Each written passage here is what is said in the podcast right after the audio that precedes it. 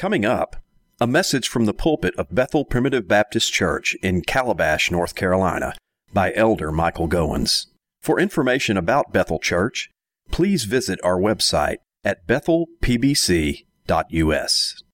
We have been engaged for the good bit of 2021 in an extended look at the book of Hebrews. I don't know of any passage that is more Christ centered, more comprehensive as far as including the narrative of both testaments and bringing it all together, and more important for our day than the book of Hebrews. And one reason it's important is because it shows us the proper place of the law in the Old Testament and shows us the superiority of the gospel under Christ.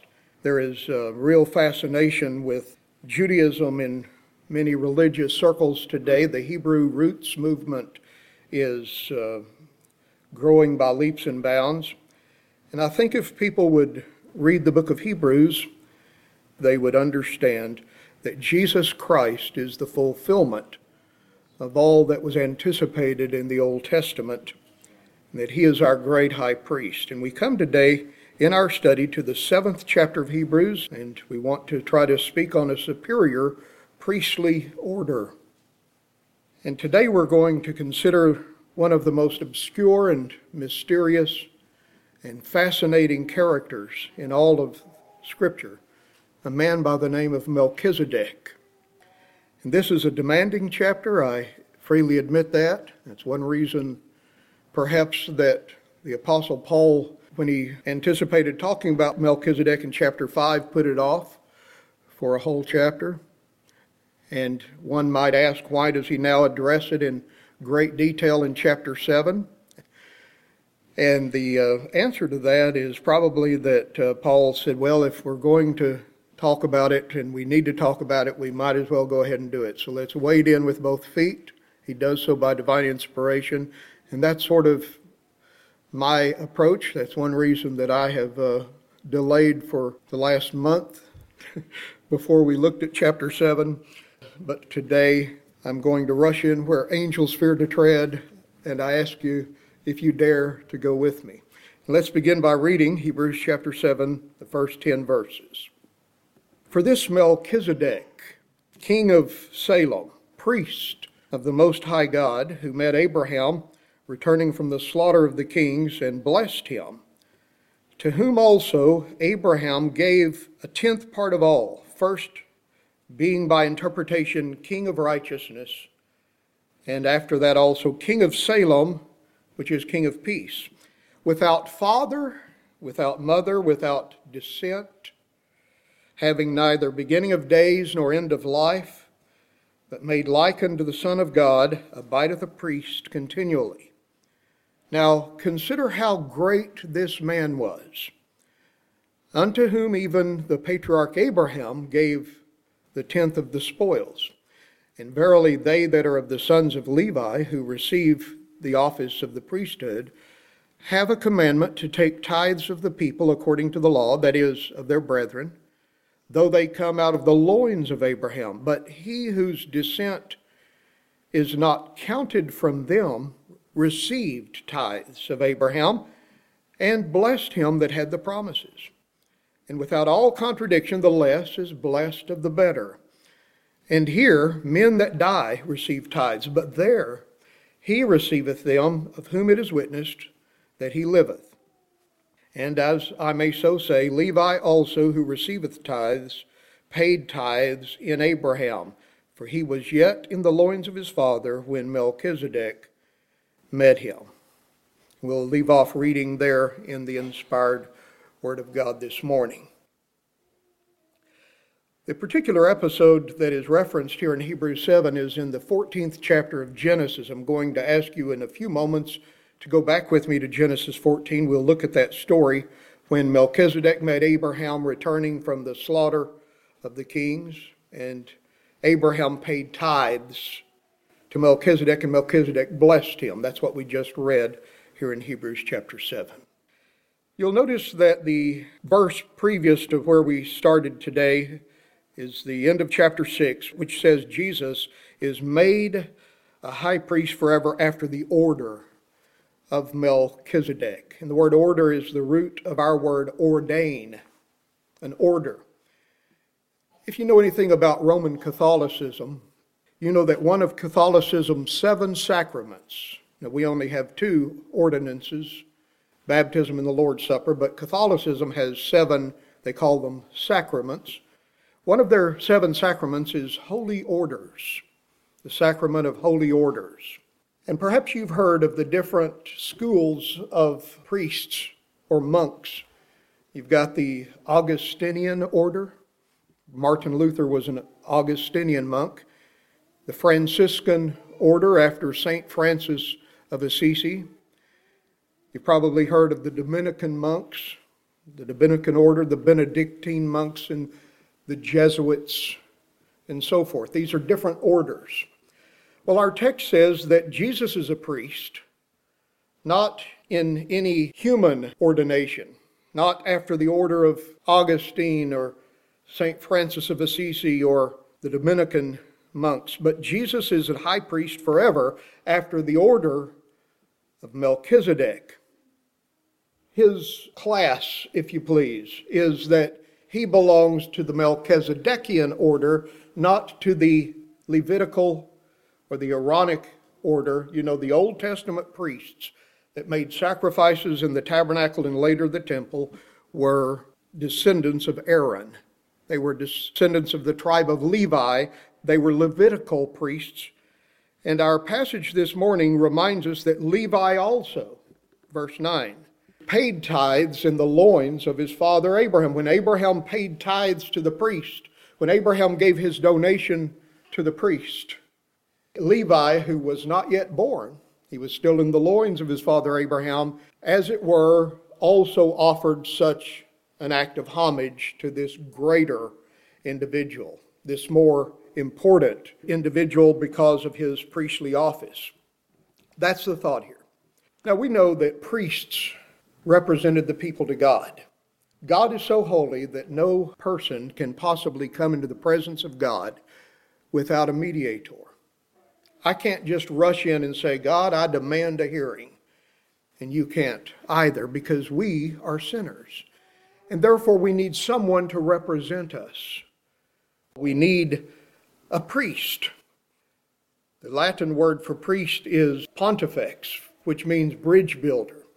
And a priest is one who builds a bridge, if you please, from the sinner to the throne of God, this great gulf. A priest stands between God and man, and he lays his hand upon them both He's the bridge, if you please, between God and men. And the theme of the book of Hebrews, if you'll remember back to the very first sermon that we preached, you say, Brother Mike, I can't remember back that far. I understand. But if you remember back to the beginning of this book, we talked about Jesus the mediator. A mediator is a go between, one who represents both parties. He incarnates the offended party and the offending party, a mediator. Well, God is the offended party in the story of redemption, right? He's the one whose law has been broken. And man is the offending party. You and I are the sinners. Jesus came as God of very God, and he assumed our nature as a man. Therefore, he can properly represent God to men and he can properly represent men to God. He's the one mediator between God and men, the man Christ Jesus. He's our priest. Now, in the Old Testament, there were three mediatorial offices prophet, priest, and king. And the prophet represented God to the people, he spoke for God. You remember how the prophet usually began his discourses? Thus saith the Lord. He's bringing God's message to the people. He represented God to the people. The king represented God to the people. He stood as the ultimate authority over the kingdom. David was a king, Solomon was a king.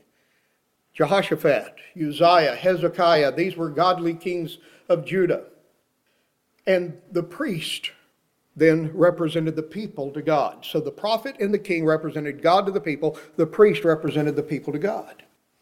And of the three mediatorial offices prophet, priest, and king the oldest, the most ancient, the one that goes farthest back in antiquity is the priesthood. For before Israel ever had a king, which, by the way, is the last of the offices that came about. And before they ever had a prophet, they needed a priest, someone to represent them to God. So the priesthood was the earliest mediatorial office.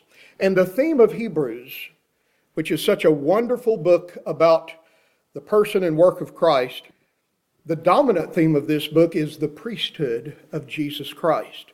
He is our priest. And we've talked about the fact that before that you need a priest, I need a priest, and thank God we have one. I'm not your priest, the church is not your priest.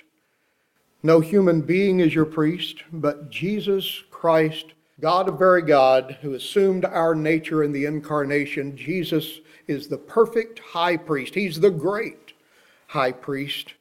And because he's our priest, he makes sacrifice for us. When did he do that? On the cross.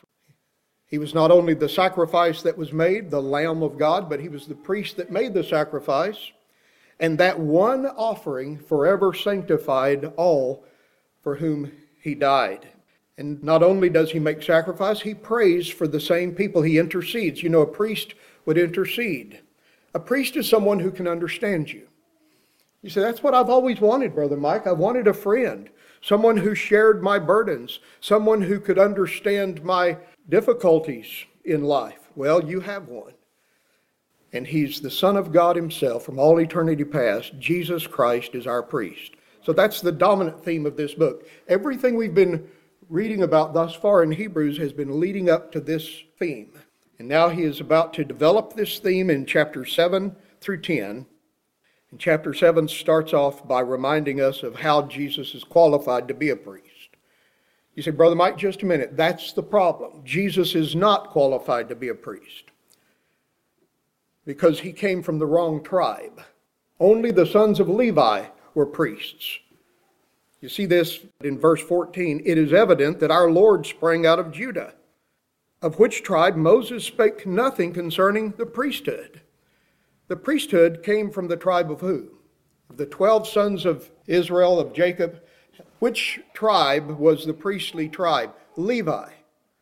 If you know your Old Testament, you know that the Levites had no inheritance in the land, but they were given inheritance to live among the people all of the other tribes that had their parcel of real estate, the Levites could live in that area free of charge, and the people were called upon to take care of the Levitical priests. For the priests did the most important work, they were the spiritual avenue or means or instrument by which the people could approach God in worship, the priests.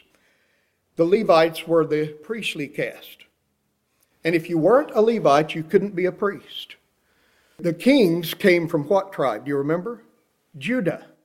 Genesis 49:10, one of the earliest prophecies concerning the Messiah says, "The scepter, that is the symbol of authority. It's what a king holds in his hand, the scepter, shall not depart from Judah." nor a lawgiver from between his feet until Shiloh come. Judah was the kingly tribe, and prophets were chosen from all of the tribes. God chose preachers or prophets from all of the tribes. So you have these three categories of mediatorial office. Well, Jesus was not qualified to be a priest, and this is what the Jews would have said. How can he be a priest because he's not a Levite? And the argument in Hebrews 7 is that though he's not a descendant of Levi, he's a priest after another order that came before Levi, the order of Melchizedek for Melchizedek predated Levi. Even Abraham recognized that Melchizedek was superior to him, and Levi himself paid tithes to Melchizedek while he was yet in the loins of his father Abraham. That's the argument of Hebrews 7. Now, I told you this is demanding, and it requires us to uh, put on our thinking caps, and you're doing a good job thus far, and I don't want to get too bogged down. But with that background, after that lengthy introduction, Let's talk about the mystery of Melchizedek, then we'll talk about the history of Melchizedek, and then the greatness of this man or of this priest. The mystery of Melchizedek, let's talk for a moment about what we don't know for sure about him. He is a mysterious character, isn't he? Who is he? Verse 3 of our reading this morning says he is without father and without mother. Now, stop right there. Do you know anybody that fits that description? Without father and without mother. You say, well, the only person in history that fits that description that I'm aware of is Adam. Adam was without father and without mother. God made Adam, He created him out of what? The dust of the earth, not from a man or a woman. You know, Adam was made without a man or a woman. Eve was made with a man, but not a woman. Jesus was made of a woman, but not of a man. But you say the only person in history that I know of who's without father and without mother is Adam. But the next expression says not only is he without father, without mother, he's without descent, no descendants. That doesn't apply to Adam, does it? For Adam, all human life has descended from Adam. So without descent doesn't apply to Adam. Who is this mysterious character? Is he an angel? You may be interested to know that there have been people that have held the position that Melchizedek was Michael the archangel or another angel. Now, I have a personal problem with that. I think it's legitimate because chapter 5 of Hebrews, you may remember in the first verse, says that a high priest must be one who is taken from among men to represent men to God. So an angel cannot be a priest because he doesn't share the nature of those that he represents. A high priest must be a fellow human being. So it couldn't be an angel. Another view of Melchizedek is that he was Shem, Noah's son. You know, Noah had three sons Shem, Ham, and Japheth. And from Shem comes the Semitic people. And the Jews actually favored this view that Melchizedek was ancient Shem. And the reason they take that position is because Shem lived on both sides of the flood, and he outlived eight generations after the flood. Only Abraham outlived him, and that by only 25 years. So Shem is, in a sense, without ancestry and without descent because he's on both sides of the flood. This was again the favored position among the uh, Orthodox Jews. But having neither beginning of days nor end of life, as far as people were concerned, Shem had been around forever. I don't know that that's the answer either. I know that some of our minister brethren hold to that view and they make some compelling arguments. But I say there's mystery here. The other position that is popular is that Melchizedek was a pre incarnate appearance of Jesus Christ, a Christophany. Now, you see these Christophanies oftentimes in the Old Testament. When um, Samson was born, the angel of the Lord appeared to Mr. and Mrs. Manoah. When they asked his name, he told them it is secret. By the way, that word secret in Judges 13 is the same word translated wonderful. In Isaiah 9 6, his name shall be wonderful and he ascended to heaven in the flames of the offering. And also, you'll find this Old Testament Christophany or pre incarnate appearance of Christ when Jacob wrestled with the angel all night and the angel finally blessed him and changed his name to Israel.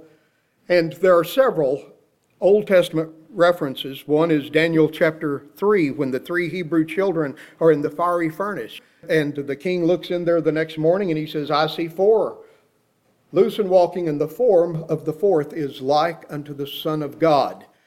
So there are these pre incarnate, that is, before his birth. In the Old Testament, the second person appears sometimes in human form. Christophanies is what they're called. And there is the view that Melchizedek was a Christophany. You say, Brother Goins, which of these popular views do you hold? That he was an angel, or that he was Shem, or that he was a pre incarnate appearance of Jesus Christ. And I have to tell you that I'll take the Fifth Amendment on that because I don't know that we can say for sure one way or another. Here is what I can say for sure is that Melchizedek is definitely an Old Testament type of Christ. Now, one of the features of the book of Hebrews is it is rich in typology.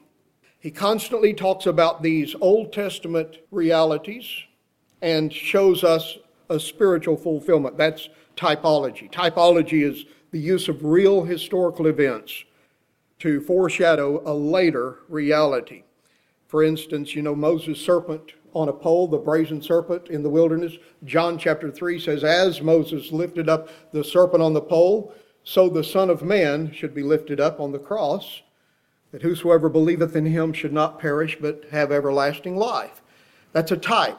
That Moses' brazen serpent is a type. And we can be sure of this that Melchizedek is the type, the Lord Jesus Christ is the antitype, that he is the reality that Melchizedek points to, for he comes after the order of Melchizedek. He's a priest like Melchizedek was a priest, not in an official capacity, that is, as men look at it. The Jews would say, You're not a priest unless you're a Levite. Jesus was not a descendant of Aaron and Levi. How then could he be a priest? In this sense, that he's the same kind of priest that Melchizedek was before the law was ever given Jesus is a priest after the order of Melchizedek. So we've talked about the mystery of Melchizedek. Who is he? And that's not the dominant theme of Hebrews 7. We could bat that ball around all day. We could come up with different views. There are people called Melchizedekians today who believe Melchizedek was an ancient incarnation of the Holy Spirit. I do think it's evident that he is a historical figure. He appears in history, in a historical narrative. And now let's talk about that the history of Melchizedek. We've talked about the mystery of him.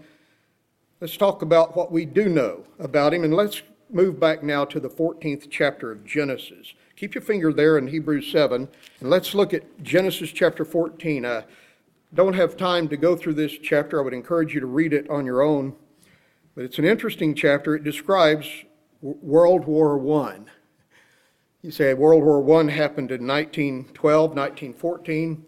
No, World War I happened in Genesis 14 when certain city state kings, now they had city states back then, the person who ruled the city was seen as a king. We would say the mayor has complete and absolute authority.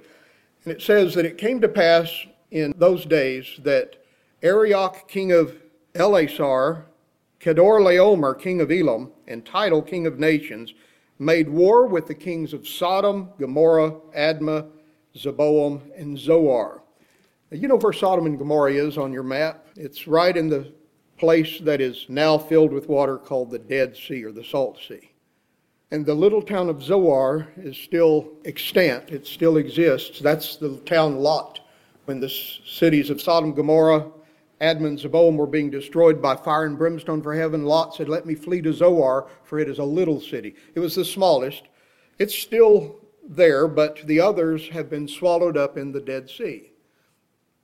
And you read about how in Genesis 13, the previous chapter, Abraham and Lot had a strife, and Lot pitched his tent towards Sodom.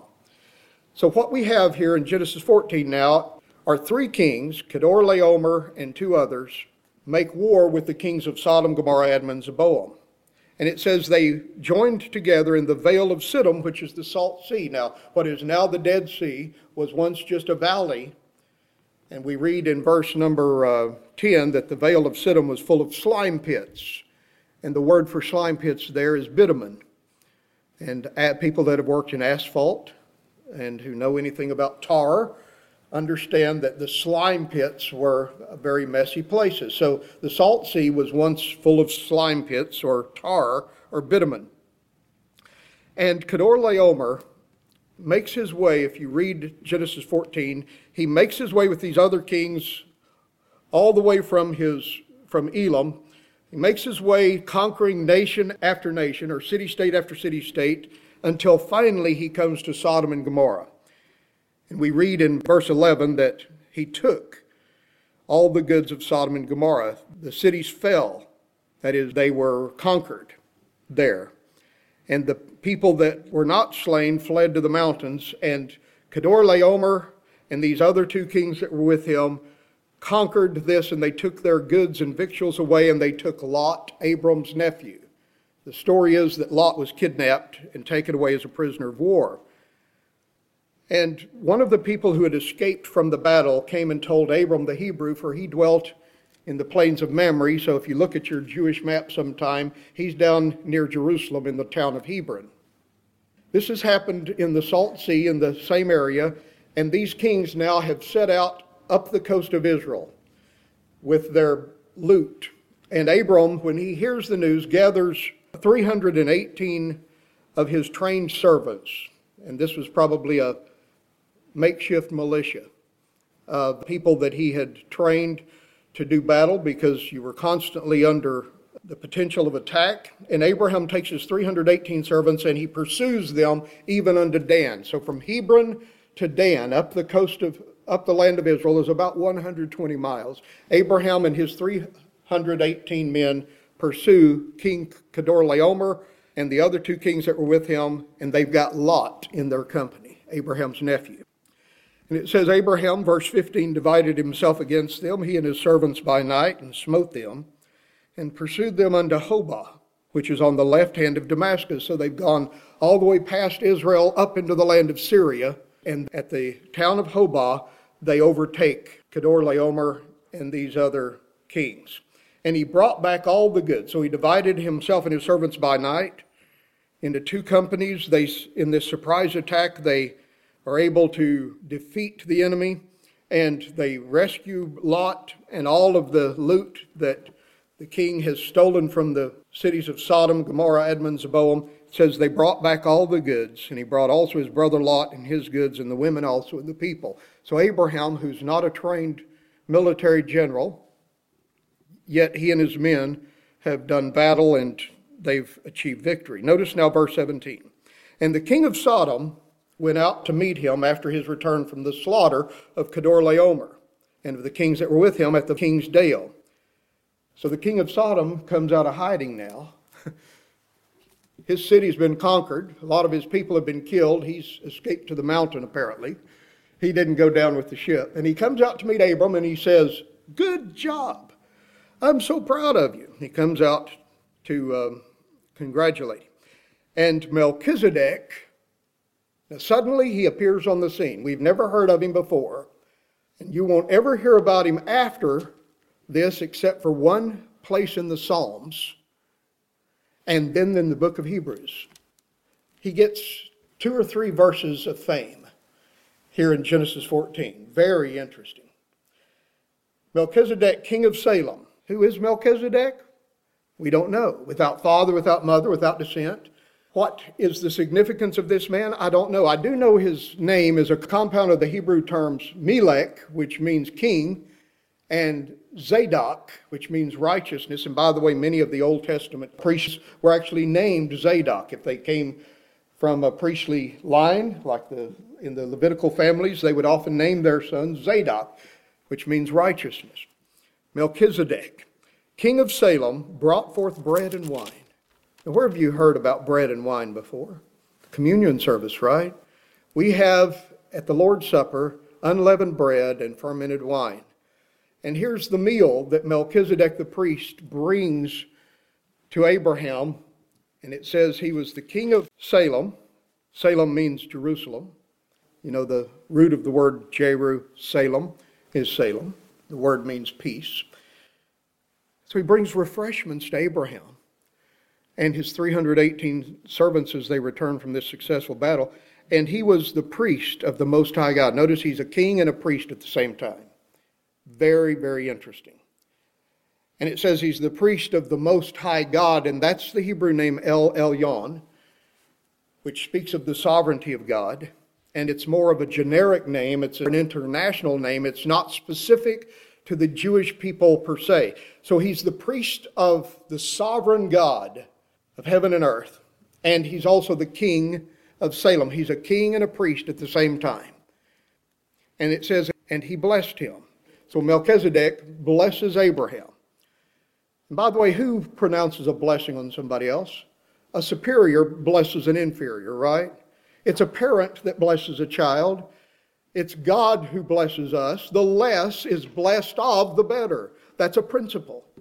Without contradiction, he says in Hebrews 7. That is, this is an incontrovertible principle. The less is blessed of the better. So if Abraham is blessed by Melchizedek, what does that tell you? It tells you that Melchizedek is greater than or superior to the father of the Jews, Abraham. And it says, And he blessed him and said, Blessed be Abram of the Most High God, El Elyon, possessor of heaven and earth. The Most High God is the owner, the possessor of the universe. And blessed be the Most High God, he says. Here's the language of worship, which hath delivered thine enemies into thine hand, and Abraham gave him tithes of all. The end, the last you ever hear about Melchizedek, as far as historical narrative is concerned. You'll read on here that the king of Sodom said to Abram, Give me my people back and you can take the goods for yourself. And Abram said to the king of Sodom, I've lifted up my hand. Notice he repeats the language of Melchizedek. I've lifted up my hand unto the Lord. That's all caps in your Bibles. That's the name Jehovah. Unto the Most High God. That's El Elyon. Possessor of heaven and earth. He uses verbatim the language of Melchizedek in his own oath he says, I've taken an oath before the God of heaven and earth that I will not take from a thread even to a shoe latchet. Even that I will not take anything that is thine unless you should say, I have made Abram rich. He did not want himself to be beholden to the king of Sodom, save only, here's the only thing I will take, that which the young men have eaten. They've needed victuals as we've done battle, and the portion of the men that went with me, Aner, Eshcol, and Mamre, let them take their portion, but as for me, I won't take anything. Now, Genesis 14 is the historical narrative of Melchizedek, the first and only time he ever appears on the scene of history. Melchizedek, though, is the hero of this story. Abraham pays tithes, a tenth of all that he took. A tenth part of the spoils, he gives it to the priest. A tithe means a tenth.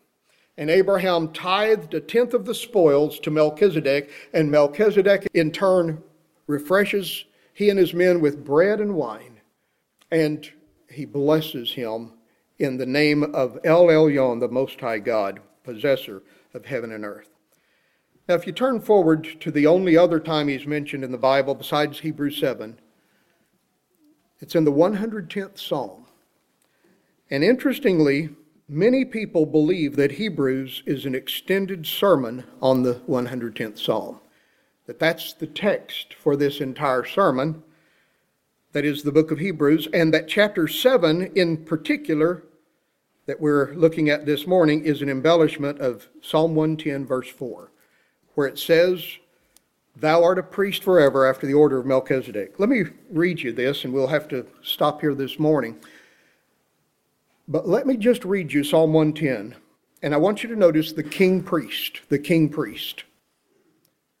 The Lord said unto my Lord, Sit thou at my right hand. By the way, Psalm 110 is the most quoted Old Testament passage in the New Testament, some 27 times. It is either directly quoted or the allusion to it is so strong that it's unmistakable. Psalm 110 is the most quoted passage in the New Testament. It's the passage Jesus quoted in Matthew 22 when he asked the question, Whom say men that I am? And Peter said, The son of David. And he said, How then doth David in the Spirit, a reference to the divine inspiration of David's words in the Old Testament, how then doth David in the Spirit call him Lord, saying, The Lord said unto my Lord, Sit thou at my right hand? That's a quotation from Psalm 110. And what you see in Psalm 110 is an intra Trinitarian conversation between Jehovah and Adonai, between God the Father and God the Son.